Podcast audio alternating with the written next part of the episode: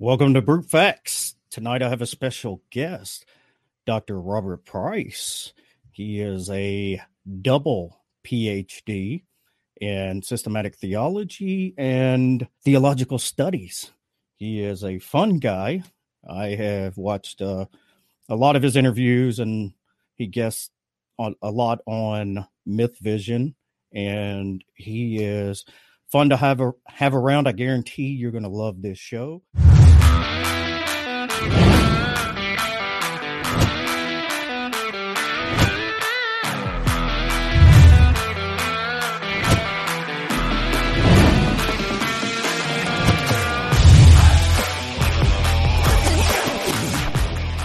Welcome, Dr. Price. How are you doing? Oh, doing great. How about yourself? Oh, I'm making it. Uh, I think after kind of uh, rescheduling a couple times with you and I both, uh, we finally made this thing happen. So, mm. uh, tell us a little bit about yourself, uh, kind of what you like to do for fun these days. Uh, well, um, I'm I find uh, being uh, grossly over committed is lots of fun. Um, I'm uh, editing uh, various fiction anthologies and periodicals. I, I uh, edit uh, the Lovecraft uh, oriented uh, publication Crypt of Cthulhu and another more general horror fiction magazine, Eldritch Tales. And then there's the scholarly Journal of Higher Criticism uh, and that's um, there are more of those than uh, the others these days. Um, I uh, am editing. I'm bringing to a conclusion a series of uh, Lovecraftian fiction anthologies I've been working on for uh, 30 years, I guess. Uh, oh, wow! And um, oh, let's see. I'm writing books on the Bible and theology. I'm just proofing the um, text of um, my uh, book, Judaizing Jesus. I hope to finish that up this evening and send it back to the publisher. And uh, planning on uh, doing a whole bunch of research for another book uh, called uh, The Christ Myth and Gospel Christology and oh, what else? Uh, my wife Carol and I are uh, reviving our old discussion group, Heretics Anonymous, uh, as uh, as a video thing that with uh, Derek's help. And we've done a couple of them so far, and are going to post them very soon and uh, I'm thinking of offering some courses online, and uh, I have a feeling I'm forgetting other stuff. Uh, but um, also customizing action figures naturally, and uh, man, uh, so are, I'm having a great old time. You are a busy man. That's uh, no wonder you got two PhDs. You can't sit still. That's uh, so how you you were born Jackson, Mississippi. Yeah, uh, I'm from Memphis, so oh. I'm well acquainted. And then you moved to New Jersey. Um, how how did you end up as a well? You were a Baptist minister, right? Yeah. Okay. Um, so how long were you a min, uh, minister for? Uh, officially uh, for about six years. Uh, I pastored uh, First Baptist Church of Montclair, New Jersey, where Harry Emerson Fosdick, decades before, had his first pastorate. And uh, then uh, that sort of fell apart, and we, the the church had like something like 800 uh, members way back in the 20s when Fosdick was around. But over the decades, it had uh, uh, gradually bled down to a few hundred. And by the time I came, there were uh, there was just a very small congregation that didn't even meet in the main sanctuary anymore. But I did uh, pastor there for uh, six years and then after I left uh, that, I uh, for another six, I had an informal living room congregation, and uh, that was really a lot of fun. It, we had great discussions after my uh, sermon, and um, so I did that for for a good while. But okay. one thing I get uh, one thing people get confused about me they think that when i since i was a baptist minister I was uh, a fundamentalist. Well, actually, I was for uh, oh a dozen years, beginning when I was uh, ten or eleven years old. But by the time I sought ordination, I had already gone to the left uh, uh, end of the theological spectrum and was a big fan of uh, Rudolf Bultmann and um, Paul Tillich and others. And um, so I, I had uh, no long, I was no longer orthodox in any way, though I continued to respect that tradition and still do now. Uh, but people uh, seem to picture me as you know fundamentalist one day and then whammo uh, i had the reverse damascus road experience but that wasn't really the case i, I was you know very uh, unorthodox um, but i found an interesting thing that uh, that in no way hampered preaching because I figure, what are you going to say in a sermon? Are you going to give people a theology lesson? Uh, are you going to do an exegetical exposition? Uh, I don't think so. I mean, I had study groups on the side and so on, but uh, people want motivation and uh, insight and so forth. And uh, similarly, I found in counseling and, and visiting people in the hospital, uh, people were not desperate for theoretical stuff. They, they wanted a listening ear and some perspective and advice. and so, um, I wasn't an evangelical anymore, but didn't really need to be, nor did I try to uh, counsel them on based on uh, demythologizing and so on. What, what is the point of that? In fact, I would say the same for any Orthodox, uh, like Calvinist or Arminian. I doubt if they want you to stand up there in the pulpit and, and give them theology lessons. Maybe I'm wrong. Uh, but if it's just going to be cheerleading for your team, what's the point? Right. And uh, I didn't see any need to do that. I just uh, preached what I could and it seemed to be helpful to people. Yeah, that's uh, Bultmann. He was the German kind of skeptic, um, kind of a demythologizing uh, Christianity kind of thing with the miracles and things. Uh, I yeah, I've read some of his stuff. He was he was a pretty smart guy, that's for mm. sure. And I think the fundamentalist thing is, you know, because fundamentalism has that effect on people.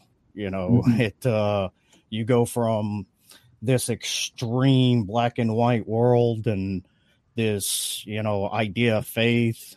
It's like an epistemic position. Um, mm. and you just accept things. I was kind of the opposite. I uh, I know what you mean about the the messages. Eh, you know, my family. I went to a Southern Baptist when I was younger, and they loved the um what is it? Composite preaching? Compository preaching i think? Expository I, expository. There you mm. go. I wanted the meat. I wanted them to, to to teach me and tell me. And it's funny you'd mentioned moving to the left early on uh how many people get blamed for being a liberal christian when you're really taking Christ at his words.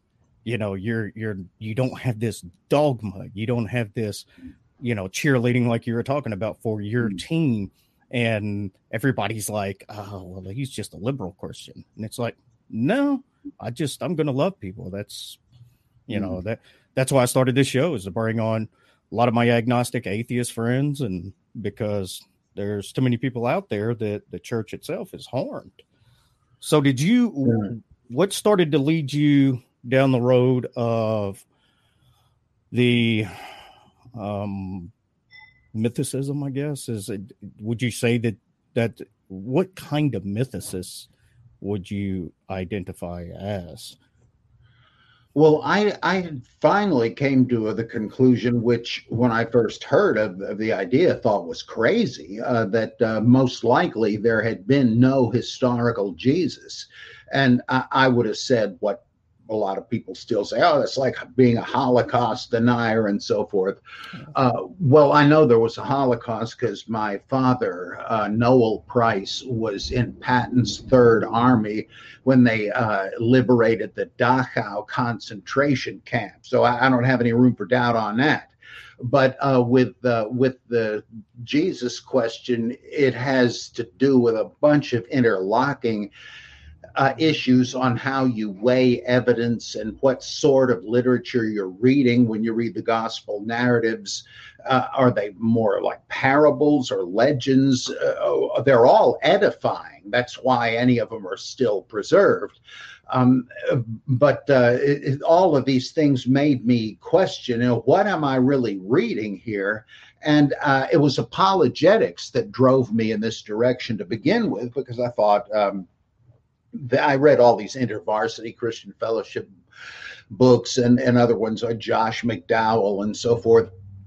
And it mattered a great deal to me if, if you could uh, make a good case or even prove that, oh yeah, Jesus existed. He he uh, the Gospels are eyewitness accounts.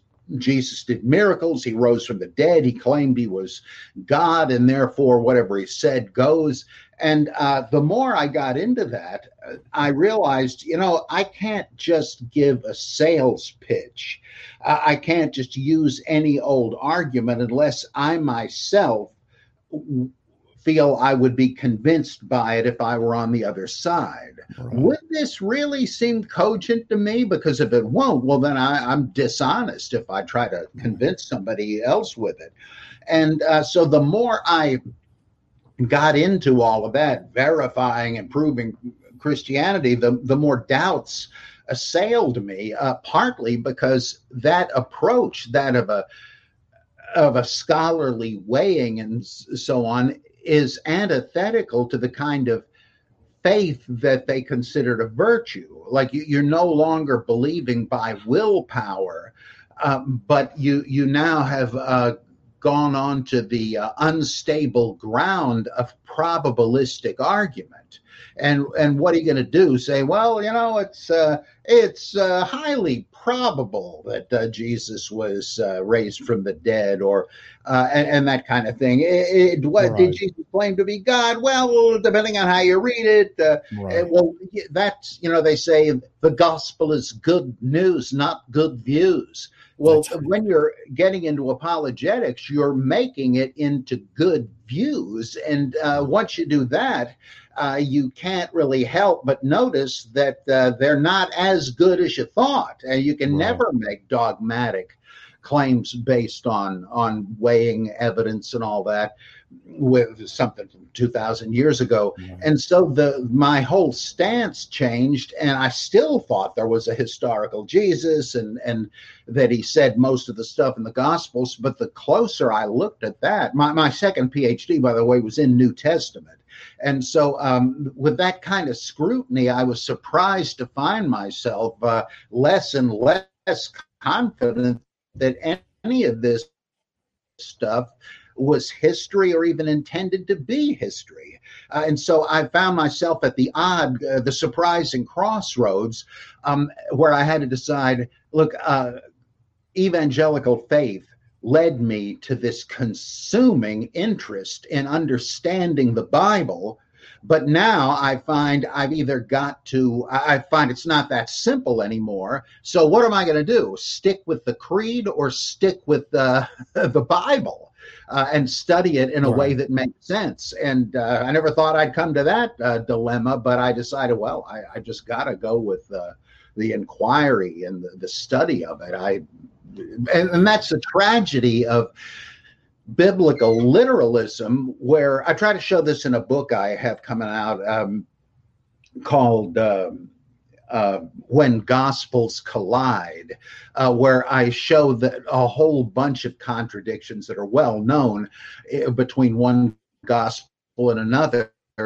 And I'm trying to show th- these contradictions are not stupid blunders by incompetent writers, nor is anybody trying to pull the wool over your eyes. They're complex uh, editing and redaction going on to reapply material and to make it speak with uh, a new voice and and you can get much more out of it that way uh, but if you insist oh no no it's all got to somehow be homogenized you're cheating yourself and the bible Yeah, I, I actually agree completely. Mm. I think biblical literacism, uh, being you know literal about it, the way that a lot of Western evangelicals do, they're missing the deep, uh, you know, uh, the, the the deep theological messages that are there.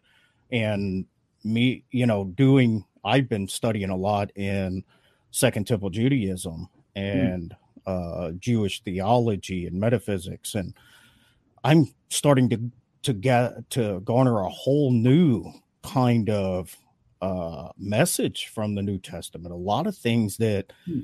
Seem to be just you know the concept that we have about you know what certain things mean or say is just Hmm. wrong, and then a Hmm. lot of them it's missing really the meat of what's there because we Hmm. do it's got to be in uh, cultural context. You know, we got to Mhm. know who the people were. Um, Mhm. so I had read somewhere that you uh, at one time were uh, I don't know if it was you you had they quoted or someone said it, that you were a, a Christian atheist or is that- Yeah, um, which has a kind of very specific meaning. Uh, I uh, derive that from Thomas Altizer's book, The Gospel of Christian Atheism, where he he sort of uh, takes off on Nietzsche's Death of God. That it's not just atheism. It's not that uh, you say there is no God; it's just a mistake, uh, but rather that God is dead. Uh, and what does that mean? Well, it, it has a kind of postmodern reference saying there is no central bedrock uh, of truth or meaning. Meaning has to be in the eye of the beholder, but that is joyful knowledge. It's not. It's not a kind of nihilism of despair, Mhm. and um, and and it's uh, and the um, and Altizer shows how he interprets the crucifixion as God pouring out the sacred into the profane so that the world itself in an almost pantheistic way Mhm. shows the uh, the divine if you have eyes to see it it's it's much like the mahayana buddhist idea that uh, if you want to find nirvana it's Mhm. in samsara you just have to snap out of it and see what's really there and Okay, um, yeah. and I, I find that oh, it was like Spinoza. Some people said that he was an atheist, and others said no, he, he's God intoxicated. Well, how could it be both? Well, Spinoza said there indeed is no personal God. Uh, that God must be the infinite, and you, you can't have what Francis Schaeffer said an infinite personal God. It's a contradiction in terms. Uh, and uh, that, so, what is God? He said the the divine nature within everything. Uh, there's not also some guy somewhere, and uh, it the the Christian atheism is sort of like that. Uh, There are differences, but it's it says that the it, it sees a dialectic of the sacred and the profane, much like Buddhism does, and Right. Plus, I, I, I love the symbols of Christianity. I love the Bible.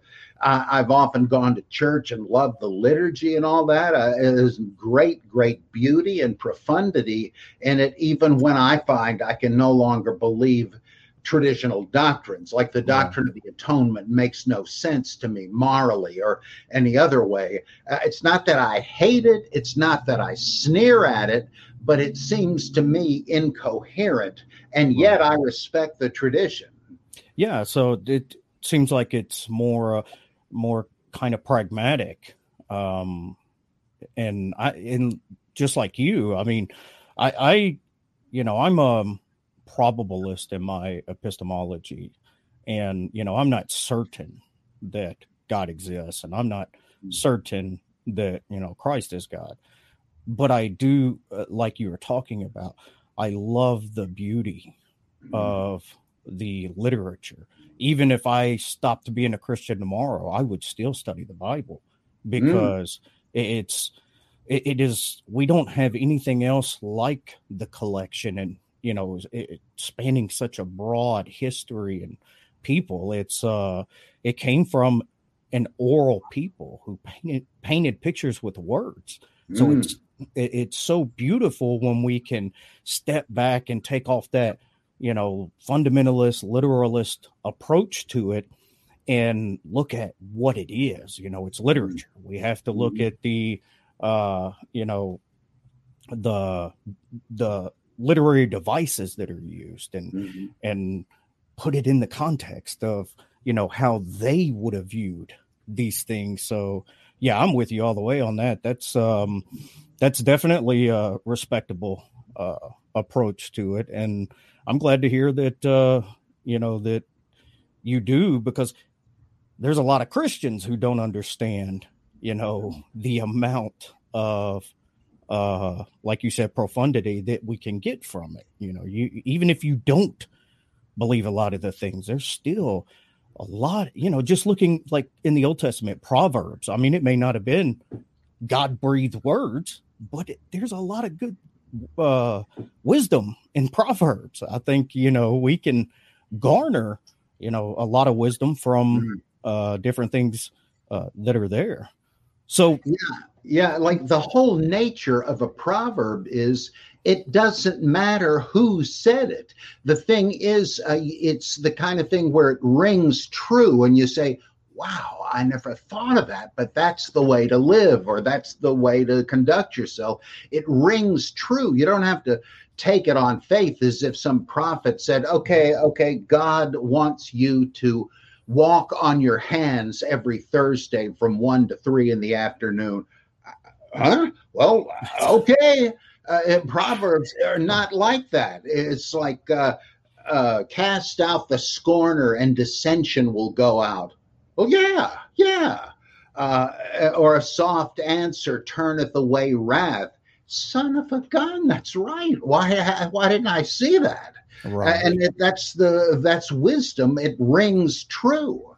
And if yeah. it doesn't, watch out, Jim Jones. Here we come. Yeah, no doubt. That's uh, and that's one of the dangers is uh, you know, and, and, I think that you know, even like with the Old Testament, it's it's extremely important so that we don't make a lot of the mistakes that mm. were made. We don't, you know, uh, I mean, look at what happened here in the U.S. with you know chattel slavery. They mm. instead of looking at you know what was a black eye, you know, on the civilization and world economy, uh, instead of looking at it that way and progressing from it, they took it as well, it's in there and justified, and uh, so we can do it. So, uh, yeah, I'm with you. I, I think that we need to kind of approach it historically as in what we can learn from it and the things that we can learn not to do, you know, from it. So, you know, uh, this occurs to me for the first time uh, hearing you say that. You know how the crazy cancel culture uh, of today, which is for years I've said that this is like the cultural revolution in China. Uh, the the uh, PC social warrior types are just American versions of the Red Guard. Mm-hmm. Uh, they're trying to destroy the past to pretend it didn't exist so they can start something else new. Right and so they want to take down uh, statues of, of, Robert E. Lee and all that stuff. Uh, and it strikes me that the or uh, you know we we can't like Lincoln because uh, he uh, wasn't his heart really wasn't in emancipation. He just had to do it, so he's no damn good at it. Martin Luther King, he's not good enough. And, and wait a minute, wait a minute. Don't you realize that things look different in different eras of history? Uh, and and you, you naturally hope to progress and to see like what the heck were they doing back then? Well, now it's easier to to see what was wrong, and that's the way it is in the Bible. Like you, uh, these uh, village atheist type critics of the Bible won't give this a break. Uh, it, if you're dealing with a bunch of Bronze Age ethics, the surprising thing is that the advances they did make at the time. Now, of course, the problem is they're stuck with this idea that it's all verbally inspired and God told them everything. And then, oh, I guess that means God commanded genocide and yeah. God uh, gave rules for slavery. Well, that's that ought to be a big clue that it's not inspired in that way. Uh, right. But if you, uh, I did an article once called "Is the Bible Mein Kampf?"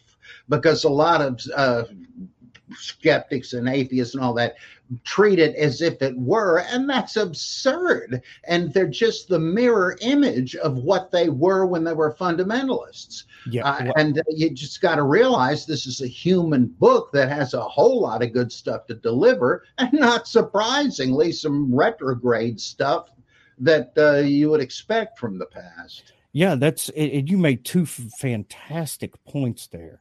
Um, the first one is uh, about the inspiration of Scripture. It's a lot of people don't even realize that they're holding to some type of dictation method, yeah. which is untenable. Mm-hmm. Um, God used, you know, it, it, if God is real and it is inspired, it doesn't mean that God guided the hand of the people that were writing. Mm-hmm. They wrote within the context of the time and certain people they were writing to about certain certain things. It doesn't mean it's applicable throughout all time, and that's, mm-hmm. I mean, you, there are truths we can garner from it, mm-hmm. but to say that you know Scripture applies all scripture applies some kind of way to today is just nonsense. And that's mm. how we end up with, you know, a lot of things that we justify uh, just in to the other point with the uh, looking at the historical atrocities and and you know kind of making these outrageous you know claims about it, it that's why it's called anachronism. That's why it's an anachronistic fallacy. We mm. can't sit here in our individualistic Western culture and take just an English translation of thousands of year old material in different languages of a collectivist culture and we're going to all of a sudden know exactly what it means just because it's been translated to our language and that's yeah.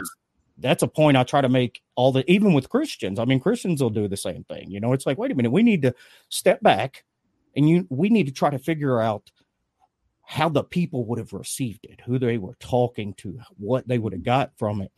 And then the the last point on that was when you said the fundamentalists flip from one side to the other.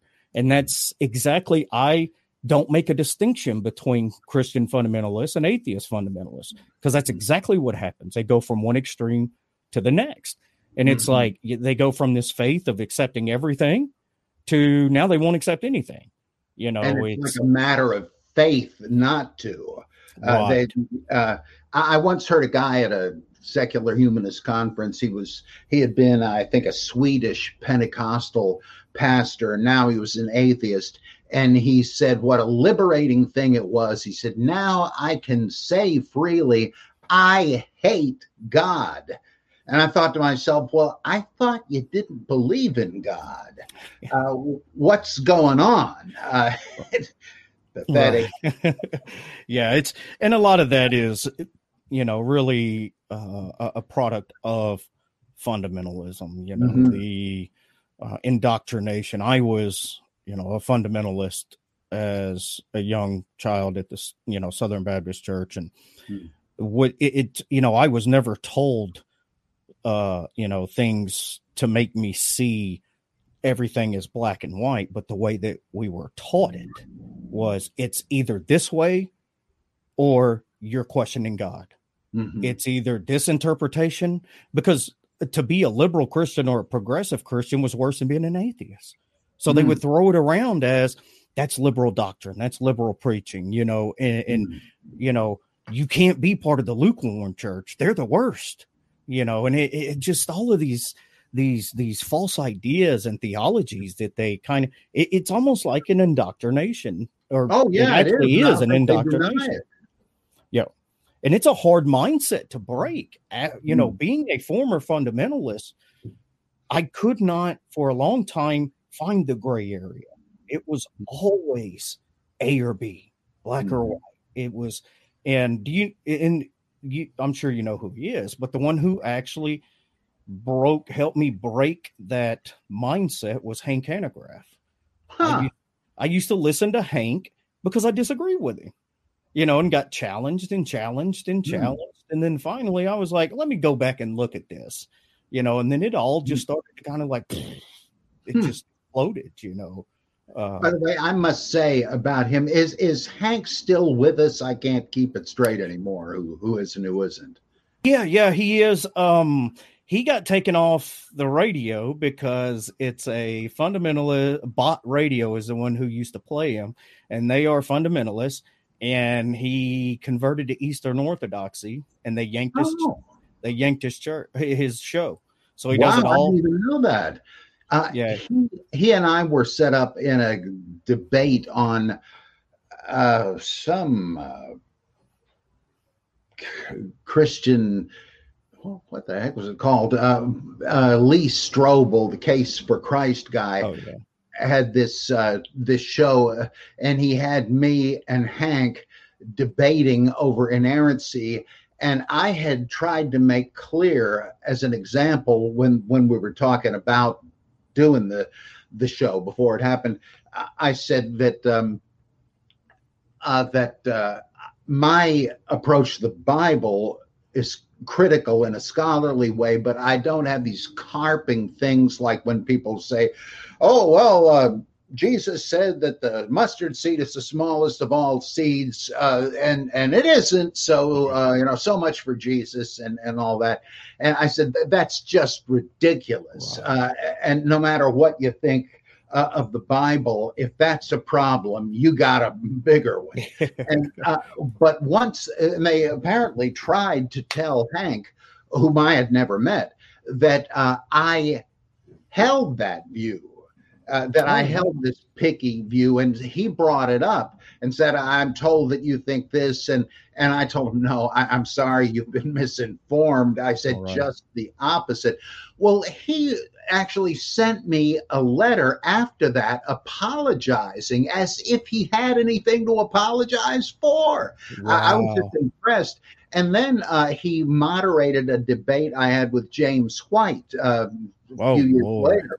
And I, by the way, I, I, hear some people complain about James White, but I had a, I found him to be a commendable, broad-minded okay guy. I thoroughly enjoyed meeting him. And Hank was uh, the moderator of it. And I just felt this guy is great. I, I really had a, a, lot of, I realized I was not in the theological ballpark uh, mm-hmm. he's in, but I was much impressed with him. Yeah, he's, his training was in like uh mnemonics and like memory. That's what hmm. he went to school. He didn't even have formal training. Hmm. And um he he really had a huge impact on my deconstruction because I went through an entire deconstruction. Ended up being kind of agnostic for a short hmm. while, and but he was one of the things that really stuck with me about him was he repeated over and over uh, in the essentials unity, non-essentials mm. liberty, and in all things charity. Amen. He was, yeah, he was so loving.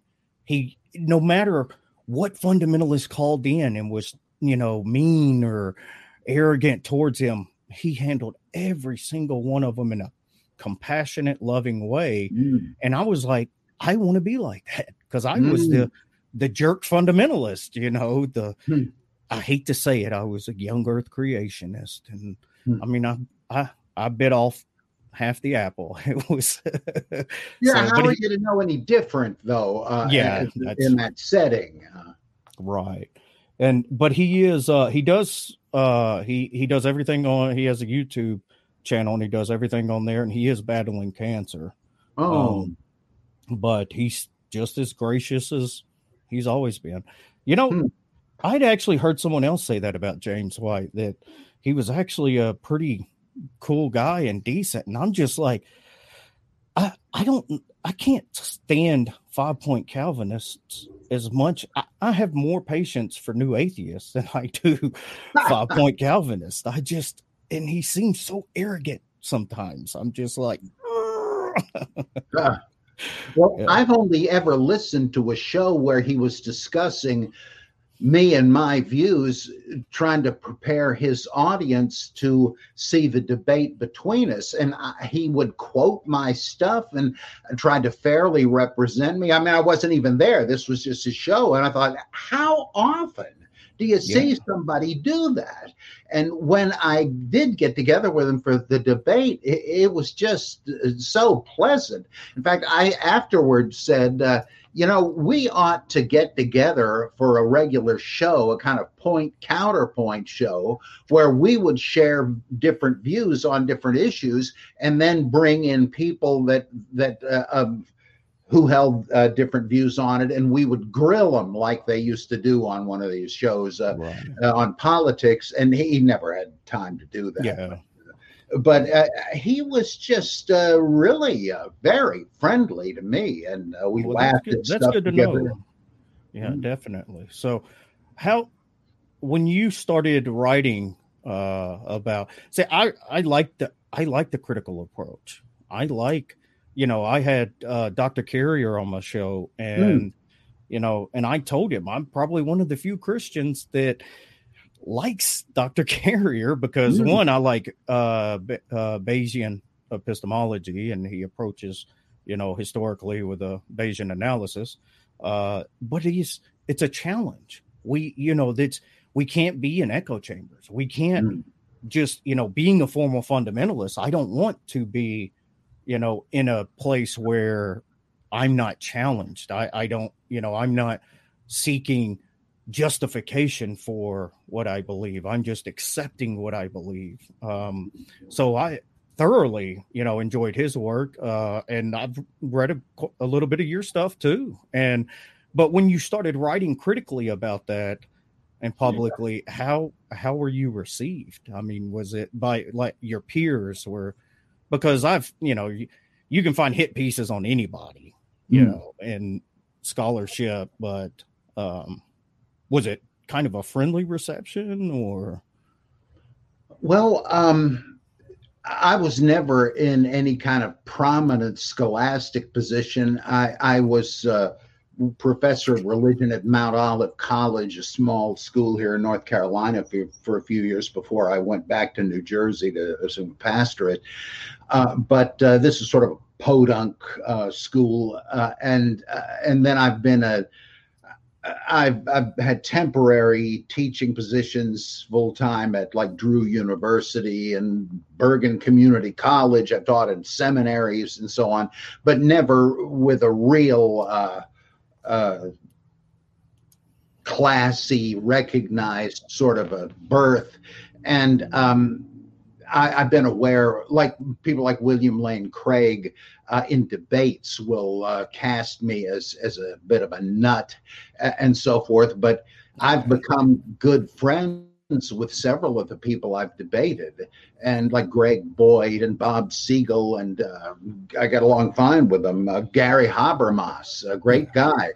Um, but uh, in the Jesus seminar, I think I was accorded some respect, though some of my views, especially on Paul, uh, were kind of laughed off by uh, some of the fellows of the seminar. But uh, I felt like I was pretty much accepted there. Most of the time, I don't get uh, feedback from professionals.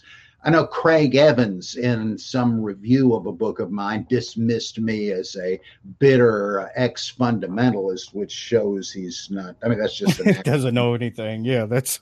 uh, but uh, that's unfortunate. But yeah, uh, I agree. Uh, Bart Ehrman makes no secret of the fact that he he thinks mythicists are sort of kooks. But uh, when it when that's not the subject, uh, he he and I get along fine, and we yeah. respect each other and uh, so I, I, have only bits and pieces yeah. to know what anybody out there thinks of me but that's uh, okay uh, that's yeah you just do your thing and who cares i mean you, the you one thing i will say in all the debates I've done, and uh, I'm, I'm not doing them really these days, but I did a whole mess of them a few years back.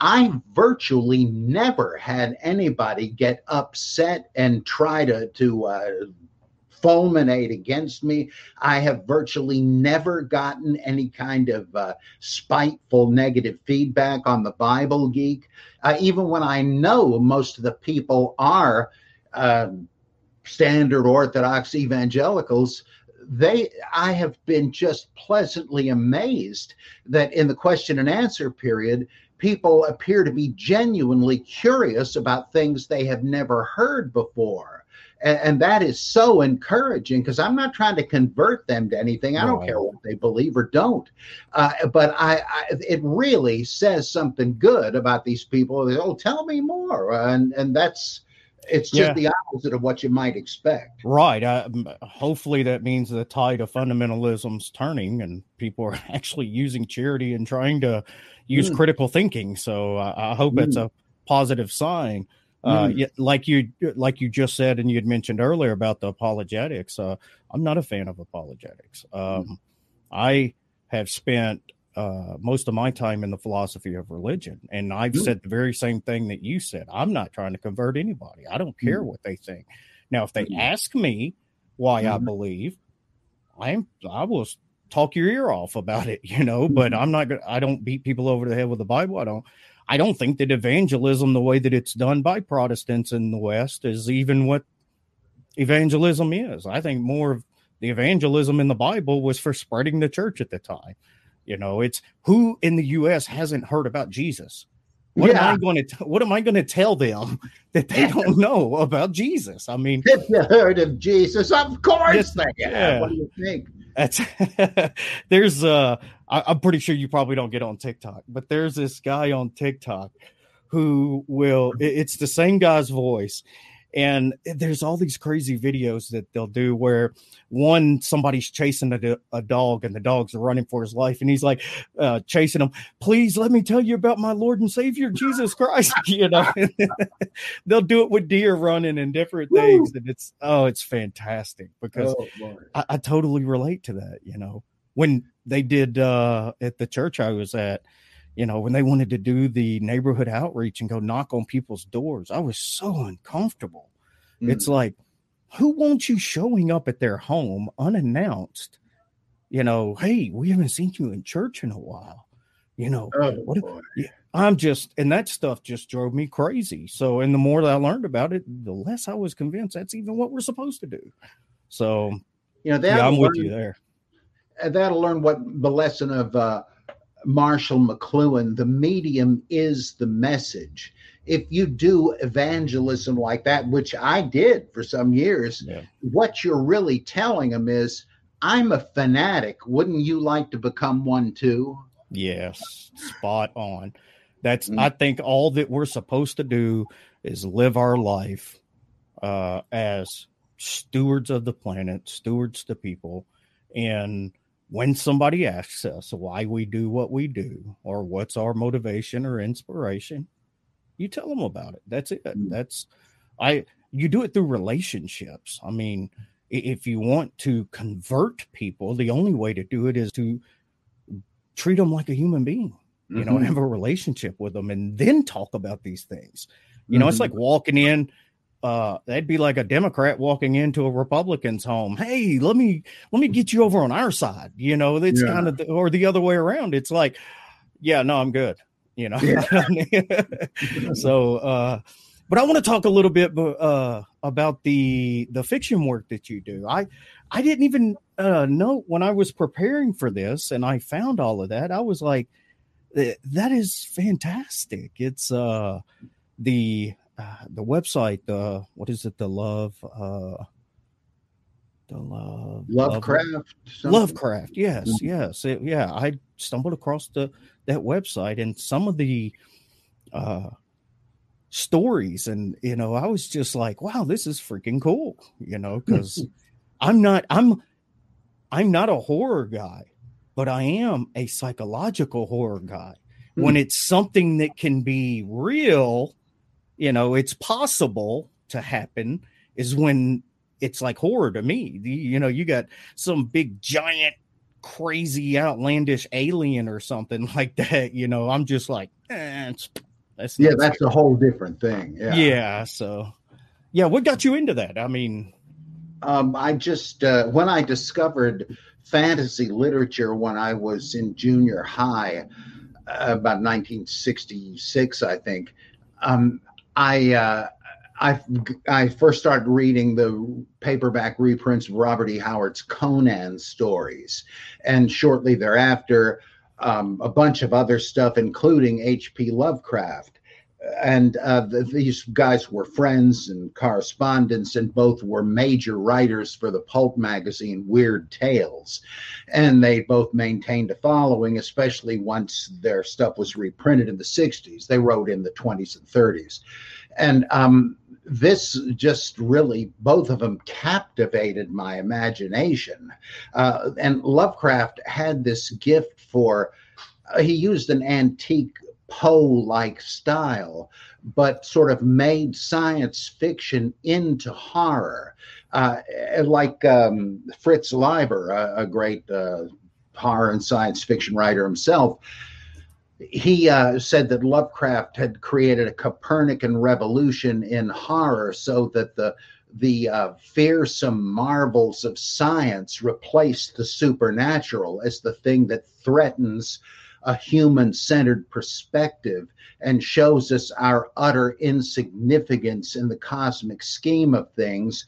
And yet, paradoxically, this is what Rudolf Otto described in the idea of the holy, that uh, in the encounter with the numinous, uh, there is this holy terror, as in Isaiah chapter 6 Woe is me, I am undone.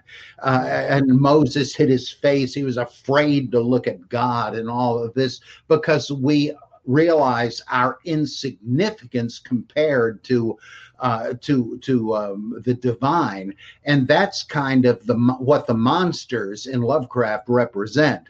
They're usually off stage. It's like someone makes the Faustian bargain of plumbing too deeply into ancient knowledge and and it's not so much the physical threat to him as the uh, the crushing realization that uh, human beings are not the the top of a ladder and never were and so on it's there's a real philosophical subtext to it and the style is is uh, i don't know it's just a a fortuitous combination of, of uh, the, these great gifts he had to make you think as well as feel and feel by suggestion uh, mm. and really great stuff and so uh, uh, most of my horror fiction is in the lovecraft vein uh, most of my um, fantasy fiction is more like the conan stuff of uh, Robert E. Howard and the derivative Thongor uh, stories of Lin Carter,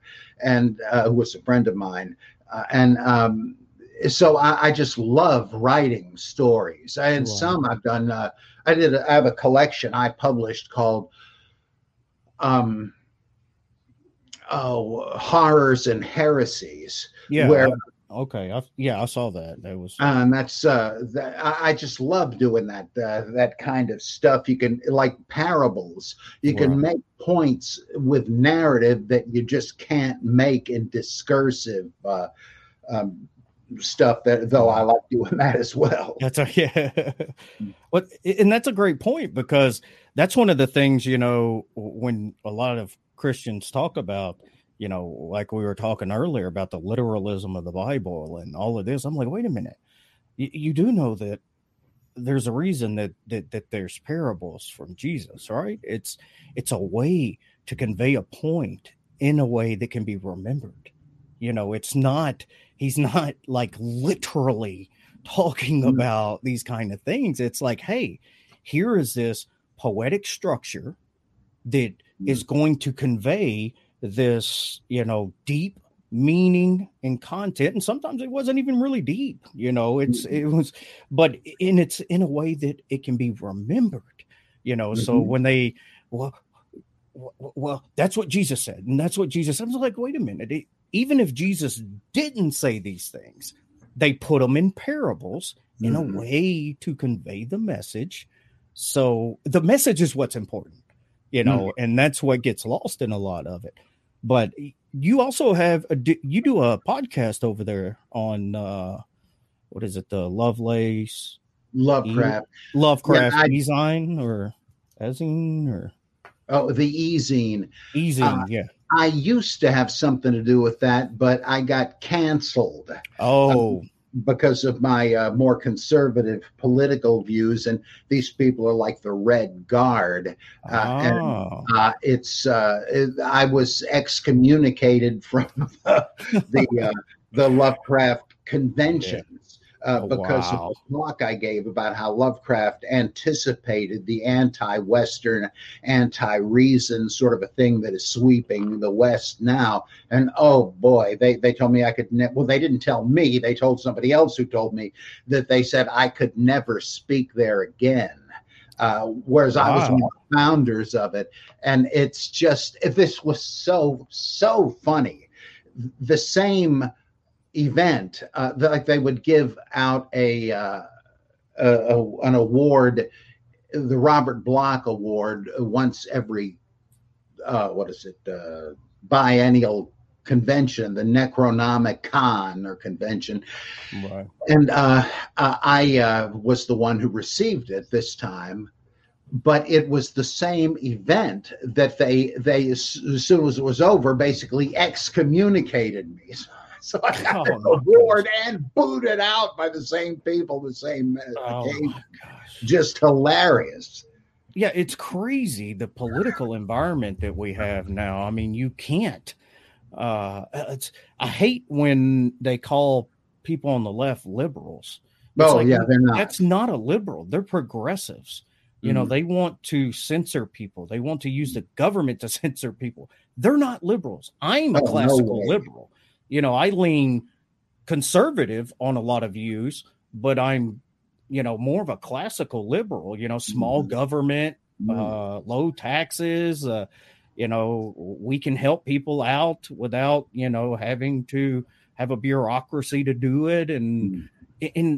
the, the freedom of speech they don't understand is so important yeah. to the backbone of this country. It doesn't matter if you're on the left or the right. Mm-hmm. If we can't have you know peaceful dissent and we can't have our right to speak then that is the first you know steps into oppression from the government you can't you can't garner support against you know an oppressive government if you can't talk about it and that's right yeah yeah I, I, I hate what's going on politically mm. it just it drives me insane that that nobody seems to have common sense anymore. You know, mm. you get labeled as you're either the right or the left, and if you're on the right, you're going to get censored. You know, mm. more often than not. Um, you know, unfortunately, on the left, you're going to get you know labeled as the crazy progressives that are over there because they are like Nazis, man. They just want to shut everybody down if you don't mm-hmm. agree with them. You know, it's like the in philosophy, you know, that somebody when somebody tells you, you, you know, stop imposing your uh ideas onto me or your beliefs, and it's like, then why are you imposing yours on me? Mm. Because that's exactly what they're doing. You know, it's like it's so self-refuting a lot of the positions that they have. So I hate to hear that, but it doesn't sound like it's really affected your career much. So it's oh, probably uh, well, their loss. one thing that killed mine, though, was affirmative action. I've been told more than once that somebody else got a job uh, because they had a, a racial quota. And uh, in in one of these cases, like this guy uh, who was a native African, a good guy, uh, he was uh, hired at a college that I was an adjunct at at the time uh, to teach African religions and Islam.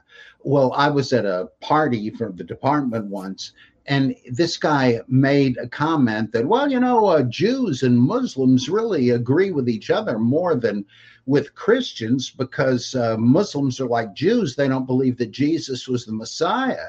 And I thought, are you kidding? Of course they do believe he's yeah. the virgin born Messiah. They don't believe he's the Son of God. They right. don't believe he was crucified, but uh, they sure believe uh, he was the Messiah. How can this guy not know that? That's, and yeah. he was hired to teach. Uh, mm. So, but I, I don't. Uh, wish it were otherwise. I, I have yeah. settled into an existence that I love. Like when I was full time at this college down here, I loathed having to grade these terrible papers because the kids were not prepared for college level work. I hated these oh. boring uh, uh, departmental conferences and all this crap. Uh, so I, I, much prefer what I'm doing now. Yeah. I'm, I don't know how. I just wish it hadn't given me such frustration there some Bad years taste, ago. Yeah. yeah. I have some friends in philosophy who are uh, professors of you know some level or something, and we're in some you know private groups and it's the the comments and and posts on there about uh, the their students and mm. some of the things that they receive is just i'm just like blown away i'm like where did these people come from what mm. you know how could you you know there was uh one that they the guy was they literally copied the entire page of wikipedia and turned it in as an assignment. And oh, I had stuff like that happen. uh, oh, oh, yeah. I mean, not e- didn't even put it in their own words. They just copied. And I don't.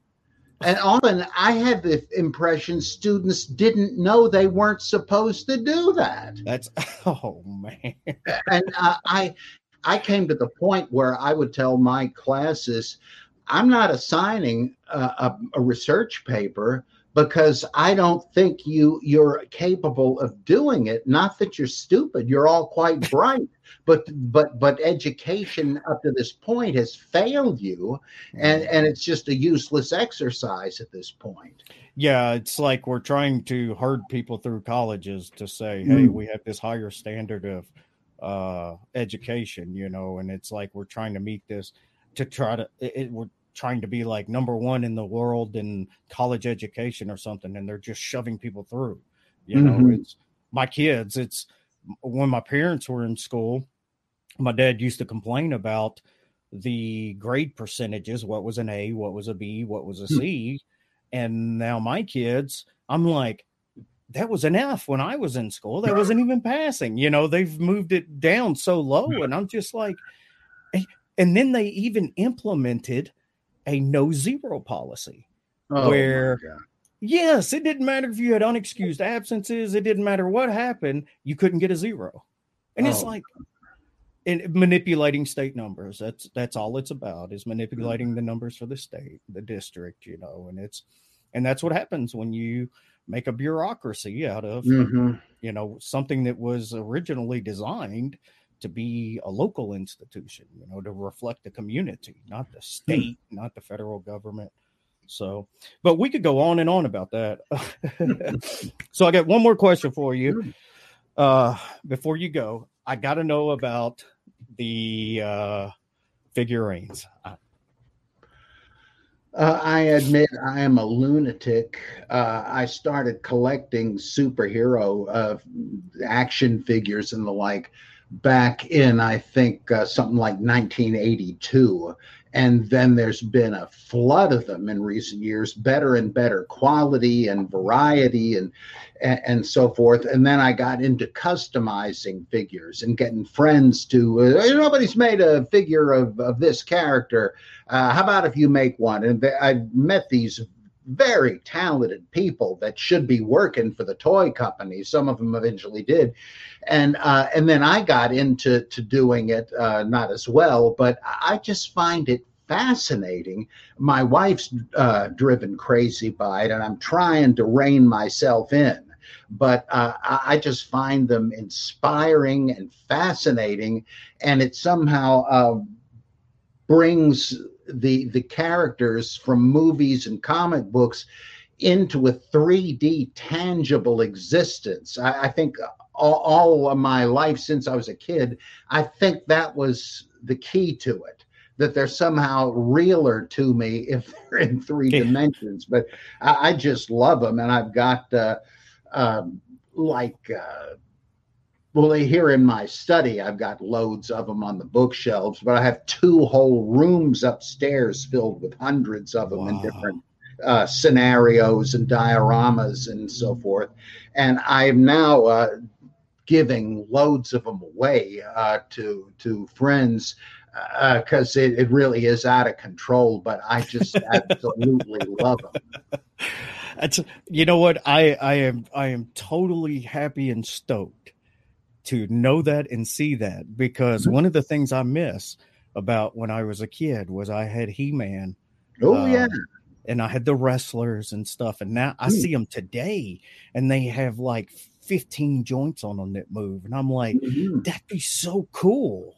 But mm-hmm. I'm a grown man, I can't, you know. So, but I do love the figurines myself. So it's, uh, I haven't, I, I'm kind of compulsive about things, so I haven't really eh, got into that because I can't, you know, I'll, I'll go crazy. I'll, like you, I'll have them everywhere. You know, I'll be customizing them and doing everything else. So uh, I'm glad you're normalizing that for grown men. I really appreciate that. Well, are you sure you wouldn't like me to send you a box of them? Oh, you're tempting me now. yeah. Go ahead. You shall be as gods. Absolutely. That uh that that's some fun times right there. I think I spend enough time in my studio as it is already. Well, I get, uh, because I have a bunch to get rid of, and they're in good shape. They're loose figures. I mean, not in the packaging, but various right. no, superheroes yeah. and so on. Yeah, I, I, think they look right good, good on the wall. Put a little shelf back there. yeah, yeah. So send me your mailing address. Oh, absolutely. I will not turn down the offer for free figurines. All right. You're helping me out here. Thanks. oh, that's okay. It was a ploy. You gotta you gotta clean house and get something out of there. mm. Oh, that's fantastic. Dr. Price, thank you so much for coming on and hanging out with me. Oh, what a delight! These, Anytime. Yeah, yeah, I have I've seen you on so many shows. You're you're such a character. I, I absolutely love watching the shows that you're on, like with Derek all the time. Mm. It's uh, you seem to love life mm-hmm. like I mm-hmm. do, and mm. I'm pretty energetic myself too. So mm. uh, I have to suppress myself quite a bit when I'm on here. But uh, thank you so much for coming on. I'm gonna send you to the backstage so I can wrap it up, mm-hmm. and mm. I will be back there with you in a couple of minutes. Okay. There you go, Dr. Price. Man, uh, that was fantastic. I love that conversation. I love Dr. Price. He, he is a great character. He is he he loves to have fun, and I was excited and looking forward to this show because uh, I knew it was going to be, you know, not your typical mundane, uh, just question and answers. Not that any of my other guests were; they were fantastic too. But before I go, uh, as always, I'd like to give credit to Pasta Mike at Normalizing Atheism for all of the intros, the outros, all of the logos, thumbnails. Uh, he does everything that he can for me. He's a fantastic guy. Check him out. Uh, Normalizing Atheism on YouTube, and he has a discussion group on Facebook. And thank you guys for watching. And I will see you on the flip side.